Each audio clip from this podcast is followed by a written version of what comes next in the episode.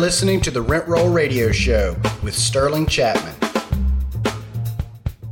Hey, Rent Roll Radio listeners, welcome back to the show. As always, I'm your host, Sterling Chapman. Today, we're joined by a special guest. His name is Justin Elliott. He is the owner and founder of Elliott Multifamily. They're an apartment syndication business. Justin, welcome to the show. Thanks, Sterling. Thanks for having me. So, can you just kind of tell us a little bit about what your business looks like today and then maybe bring us back to the beginning, kind of where it started?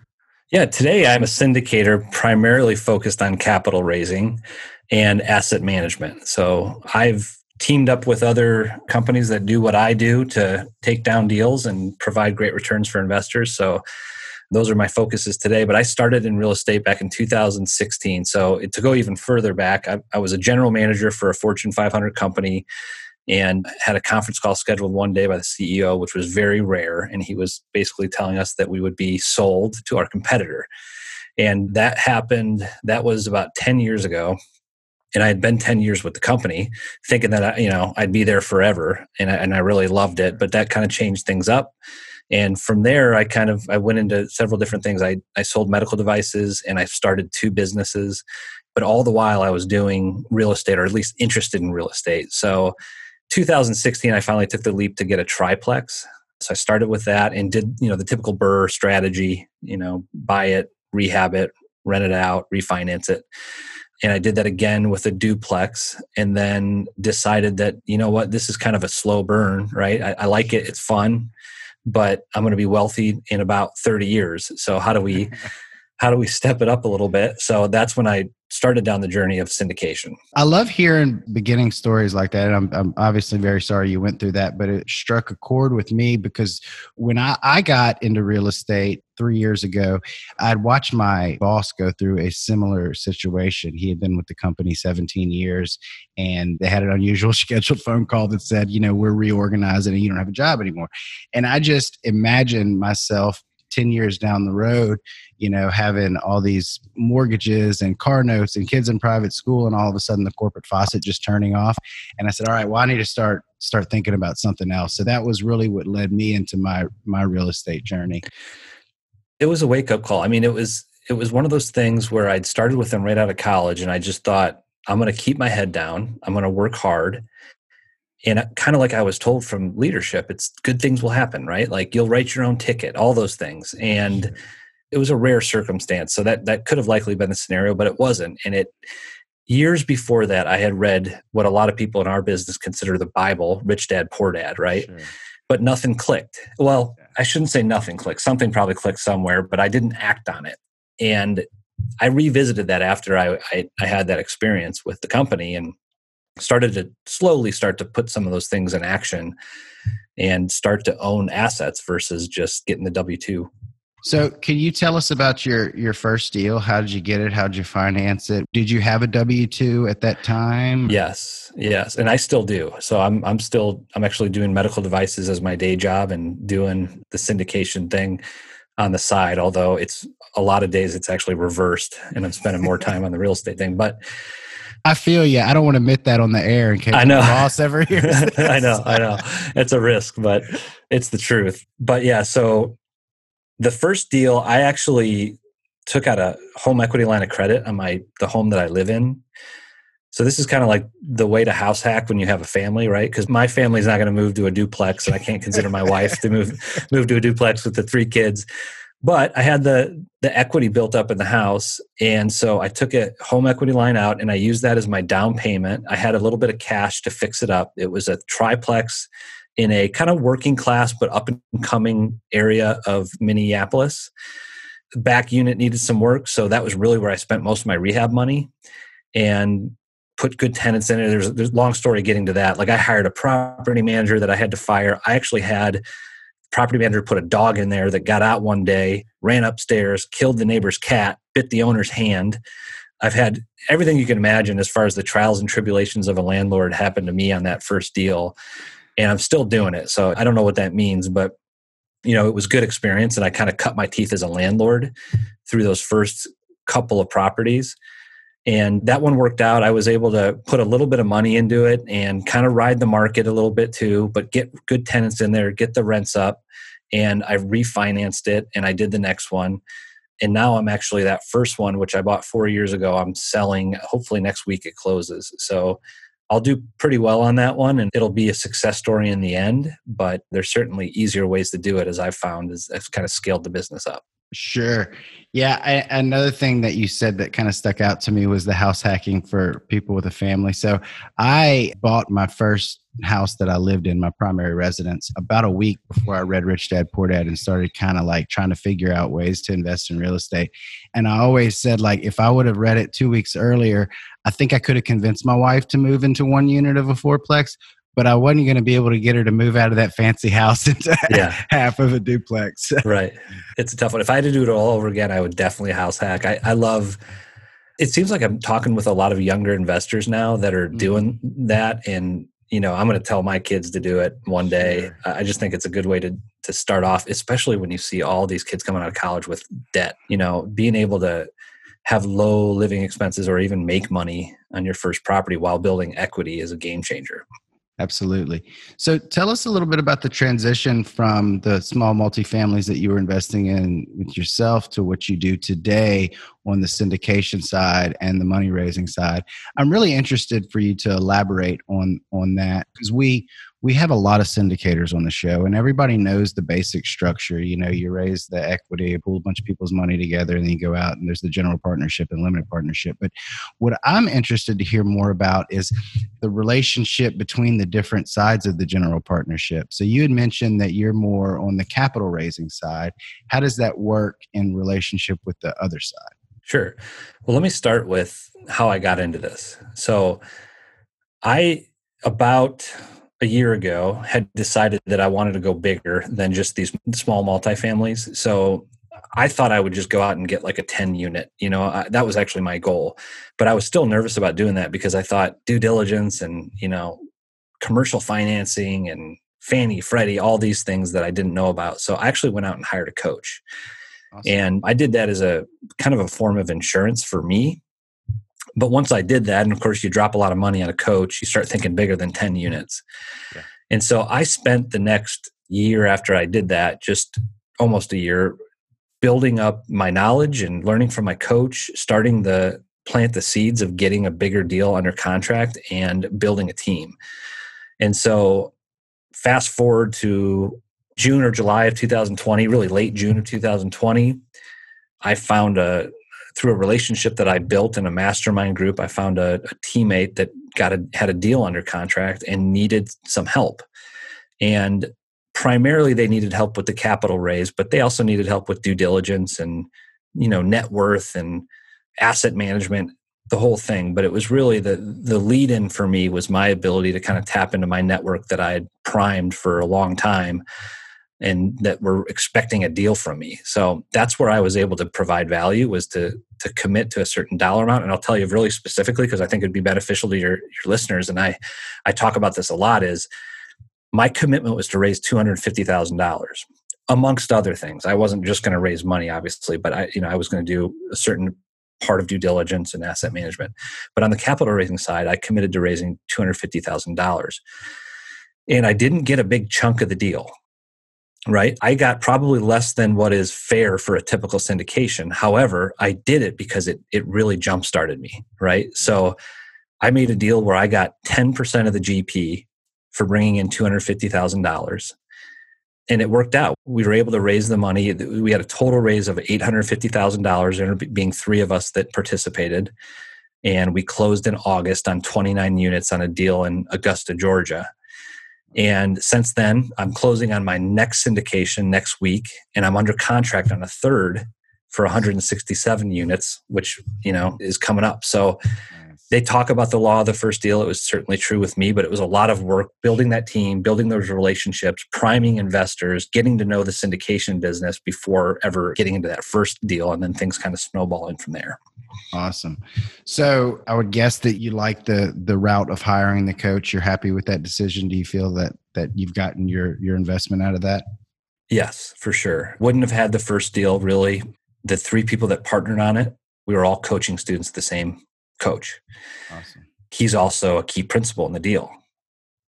So for me, you know, if anybody out there that's listening to this that's thinking about a coach, I would say the biggest benefits are if they're willing to do it to help out with the experience side of the GP, right? So, and I'm talking about specifically with the agency debt. Sure. Right. So, if they can help with that, that's a hard thing to get because you can't just have experience. You can come up with money, you know, liquidity, net worth, that sort of thing, but experience you have to you really have to hire someone basically to have that experience. So, it helped me a lot with that. And the other thing is when I went to actually raise money from people, everything about my pitch to people was that my coach is on my team. Why should you invest with me? You shouldn't. But you should invest with me because I've gone about it the right way and I have my coach on my team. And my coach has done, you know, how many X amount of these deals and has over 2,000 units, whatever metric you want to throw out.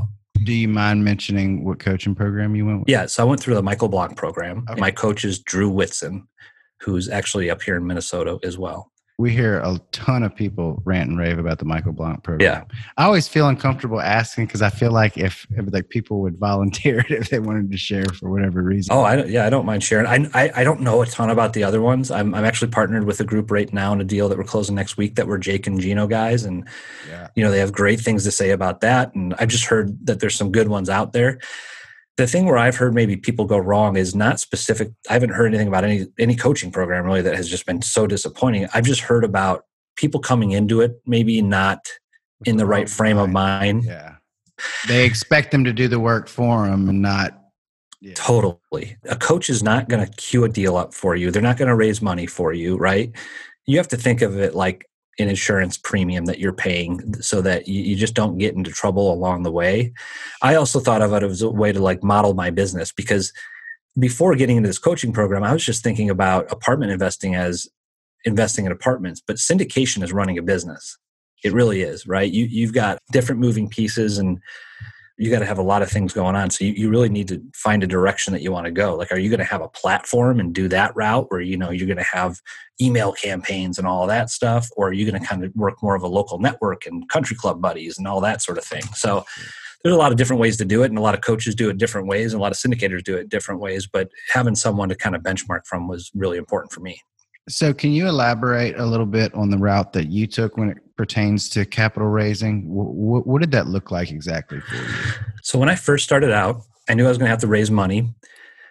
I was very, just very simply emailed everyone I knew, like friends and families. I just shot them an email and I didn't have a big ask. I just wanted to keep in touch with them and, and kind of gauge their interest. So, it was something like, hey, you know, I'm looking for these types of deals. I've been doing this since 2016. Here's what I've done, right? I've done this thing where I, I kind of buy them, I fix them up, and I refinance them and, or, or I sell them. I'm looking to do the same thing now, but I want to do it on a bigger scale. And so I'm going to bring some investors along with me. Here's the type of returns that you can expect. Here's a minimum investment that you can expect. I'm going to put money into the deal myself. And I'm wondering if you wouldn't just want to keep in touch with me on it. Can I let you know when I find something? And 98% of the response I got was yes, right? I got a few people that were like, eh, you know, I'm going to buy a vacation home. I'm probably not going to do this. Or some people maybe they just didn't get it and weren't interested. But most people would definitely go along with at least hearing me out if I found something. So I went that approach. That way I kind of cast a wide net.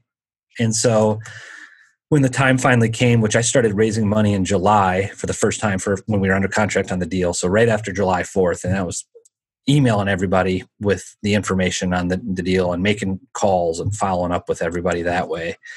And, you know, I went from kind of a wide net down to ultimately only five investors that got me to what was a $300,000 raise. Had a couple people drop out along the way. Um, mm-hmm. it was definitely intense and stressful, but it was it was fun. Like it was high highs and low lows. You know what I mean? But it was fun.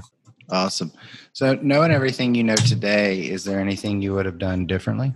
Good question. Um, yes, I would have. There's a few things I've learned along the way with actually with capital raising. I think having a very strict, confirmed, and set out timeline of when you're going to do things versus like, hey, I'm just going to go talk to everybody and hopefully they'll sign the PPM and wire the money at some point. You know, I would structure things differently. You know, and I would have it very much like the front end of it would be talking to everybody, but then hey, we're gonna we're gonna set a date that's like you got to have your money in because one of the things that i struggled with was i had two people that dropped out late and i had to scramble to get two new investors in and the reason I, I ended up kind of taking my foot off the gas because I had people verbally committed to do the deal. And I didn't want to go talk to more people because I didn't verbally have room for them, right? If that makes sense. Well, then two people dropped out, and now I got to play catch up. So you see how a lot of these syndicators do it, right? They're doing it because they they've had this same experience where people drop out last minute. It's no good for the the person going to the closing table. So just having a deadline of like, hey, you got to have your funds in, and really, you know, it's first come first serve based on the wire. And if you don't make that cutoff, unfortunately, you're not in this one, but we'll get you in the next one. Do you have a particular CRM that you use to nurse these relationships and keep track of everybody that you've reached out to? I do. Yep. I use HubSpot now. I've gone through a couple of them, but that's the one I'm I'm using I like. HubSpot? Yeah. Awesome. So is that like a true CRM or is that more on the and I asked because we we did a demonstration with I think Syndication Pro and it was an awesome tool, but it was it almost seemed to us like it was the the like final stages of like getting investors, you know, yeah. actual funding and stuff like that. Yep. And not so much uh I talked to Bill three months ago. I, I need to follow up with him this month, or I met John in Denver, and I need to you know keep him warm. Yeah, so Syndication Pro would be like an investor portal. So there's several of those out there that are more towards the tail end, like you talked about. When you need to sign documents and wire money, that's when you need your investor portal. And really, you probably only need one if you've got a lot of investors. You know, I was only trying to get five investors in this deal. I didn't really need one for what I was doing. But HubSpot is more of a CRM, meaning keeping track of email addresses and contact information and being able to send out. Like when I did my most recent deal, I sent out a deal announcement that had a lot of links to it, like, hey, where can you go sign up for the webinar? Or where can you view the slide deck? Mm-hmm. And so HubSpot allows you to do that where you can you know have all of your lists of contacts and, and send out an email and try to work people kind of into the funnel then and ultimately which would be probably like a webinar or a meeting with you over zoom and then you send them the investor link which would be like a syndication pro or the other ones that are out there Awesome. So, if you focus primarily on raising capital, so you're pretty much always looking for other general partners that are more focused on acquisition, how do you choose which partners you're going to work with? Do you have a particular markets you like, or do you just have individuals you like, or how do you make those decisions? I have both. I have markets I like, and I have individuals or groups that I like. So the one that I'm doing right now is a group that I've been following for a while that's in my backyard up here in Minnesota. And I like this market because I know it. And that's actually specifically St. Paul is really one that I, I like. But I actually tried to get in passively on a deal, invest with them last year. And I was too late. I couldn't get into it because it was full. And so since then, I've been following them along and just seeing how they're doing on their returns and keeping in touch with them and, you know, seeing how, how they're performing really. And then that led to a partnership this year to help them not only in raising capital, but also like guaranteeing the loan on this, this next deal.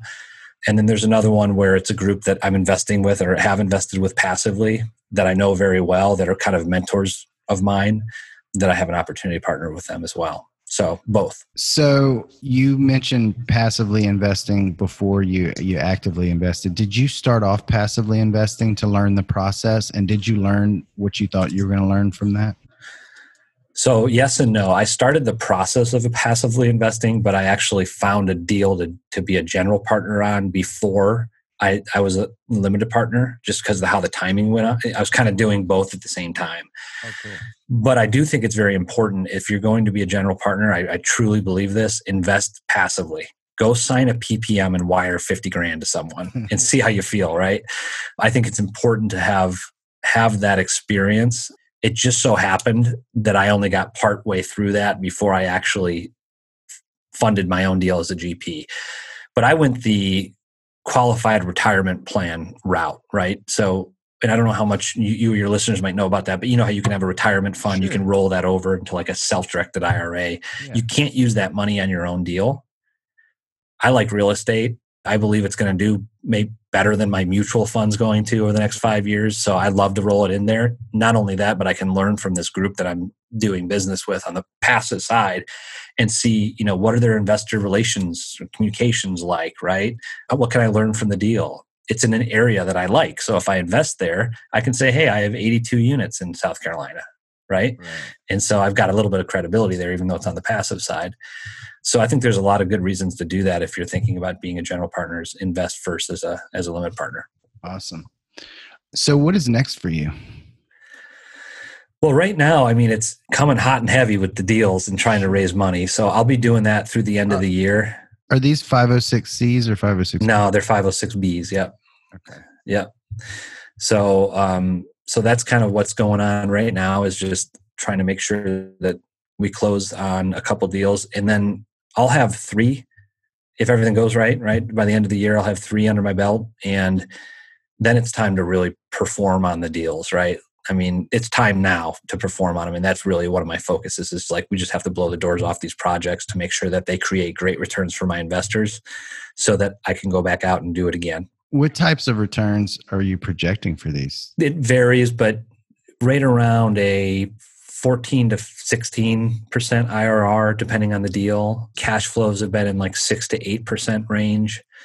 Equity multiples are doubling in anywhere from five to six years. Okay, great. Are those the metrics that you you take to potential investors? I know a lot of people kind of go back and forth. Some people use average annual, some people use IRR, and I think the thought process behind using average annual versus IRR is that like the typical doctor doesn't really study finance yeah. and understand the concept of internal rate of return. You know? Yeah, I think you're right. I, I, I'm not sure the best way to explain it. I would agree. Like someone that's investing in stocks doesn't look at the IRR of a stock. So why do they care what the IRR of a real estate deal is? I don't know. But the reason why IRR is important, I think, is to just explain the equity multiple, basically. So if I say, hey, if this is a 15 IRR, then you know that your money should approximately double in five years. And that's kind of the benchmark that syndicators use, right? It, it always seems to be like, can we hit that 15 IRR? Can we double our investors' money in five years? And if I do that for you, Mr. Investor, I'm doing a good job, just so you know. Yeah. And uh, hopefully you'll want to do it again that's kind of the benchmark that I'd explain. But yeah, the average annual return is probably a better metric and quite frankly it makes us look a little bit better as syndicators when we say hey i got it 20% what are you doing in the stock market right yeah and it's true that's the benchmark for stocks so, have you bumped into any skin your knees in any any particular investor conversations, or or maybe not you personally, but thing pitfalls along the way that you've learned? Hey, I'm I'm not supposed to say that. That's against the rules, or or maybe something that just something like a warning to our listeners that might be getting into this. Certain things you found along the way that that you want to advise them to steer clear of. I did have something recently where an investor brought up some regulations that were being passed in a city that had to do with like tenant landlord laws. Mm-hmm. And I was not 100% versed in all of them. And I had an investor that really wanted to give me the call and response for every line item. And I had to kind of call a timeout and say, you know what, let me get a little more detail on this stuff. Long story short, I was I was aware of all this stuff, but I didn't I should have known it like on the back of my hand and been able to say exactly why our business plan wasn't really affected by these. And in this case, it was because we're a B class asset and these are more like C and D class issues. Mm. But that cost me an investor. I, that, that investor dropped out, and this investor was really scared by a CPA that was pulling out of the, the market that we were investing in. And so I guess the, the advice there would just be make sure you know about what's going on and you're, you're, you're very thorough in the regulations and things that might affect your business. Absolutely. So, real quick, I just want to jump into our radio round where we ask three questions to help our listeners get to know you a little bit better. First question is What's mm-hmm. your favorite book? My favorite book is The One Thing Awesome. I don't know if you've heard of that one. I Does just, that come up on this program a lot? It has a couple okay. times, and I think everybody's already heard of it. The first person to recommend it on this podcast was Paul Moore. So I went. I just finished reading it. Actually, I finished yeah. probably three days ago.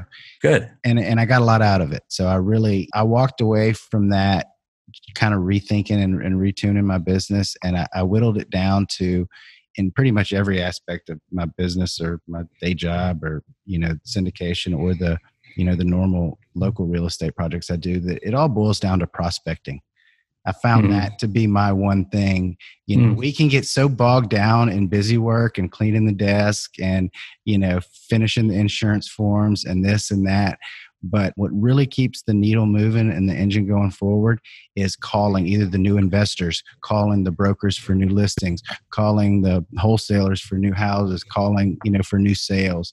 For me, the one thing boiled down to setting time aside every day to prospect. Yep, that's good. By the way, Gary Keller and Jay Papasan, I believe, are the authors there. Yeah. Um, you know, when I read it, I think the one thing for me was a little bit more. I was thinking it kind of, you know, you can drill all these down. The one thing is really about drilling down, right? It's about knocking over that lead domino, which you just perfectly described. And just to take it another another view on it is my one thing, kind of like ultimately was to create a certain number of and I'll call it passive income, but we know that syndicating is not passive at all, but non W 2 income, let's call it, producing that number per month as a way to kind of financial freedom. And so when I read it, that was really what started me down the path to where I am today is uh, just having that top of mind. Yeah. Another great Gary Keller book that it was one of the first ones I've read. I'm sure you've read it as well. The uh, Millionaire Real Estate Investor. Yeah. That was that was one of the I think I'm looking at my bookshelf. I know I got it up here somewhere, but yeah, that's a great one. I think that was like number two or number three after uh, Rich Dad Poor Dad. You know? mm-hmm. But uh, that was a good one. I always send to people that are that are interested in getting started. Next question is, what's your favorite quote?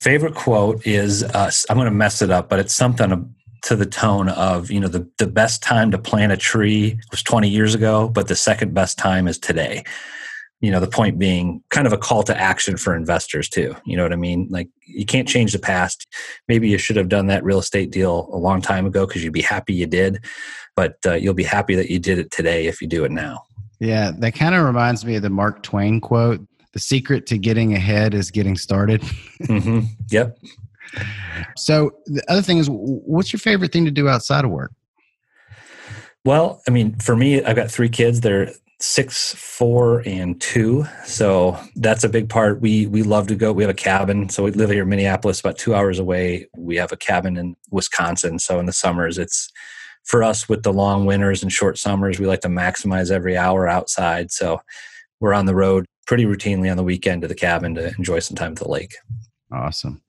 Well, Justin, I really appreciate you coming on today. Where can our listeners find out more about you? How can they get in touch with you? Yeah, a good way to check me out would be at my website, elliottmultifamily.com. Elliott has two L's and two T's. So if you go to elliottmultifamily.com, I actually have a video of the five lessons I learned in my first capital raise. So that might be beneficial to some people, even if you're thinking about raising capital years from now. It's a good way to just uh, to watch some some things that I learned and, and a good way to get started. Awesome. Well, I'm definitely going to go check it out. Thank you again, Justin. We look forward to keeping up with you. Thank you. Thanks for tuning in to the Rent Roll Radio Show brought to you by Crestworth Capital. We hope you enjoyed the show, and if you did, please hit the subscribe button and leave us a rating and review. You can also visit us at crestworthcapital.com or rentrollradio.com or follow us on Facebook at Rentroll Radio or at Crestworth Capital. If you would like to reach us, feel free to shoot us an email at info at rentrollradio.com or sterling at crestworthcapital.com. We hope you come back next week to join us on some more of our journey. Until then, happy investing.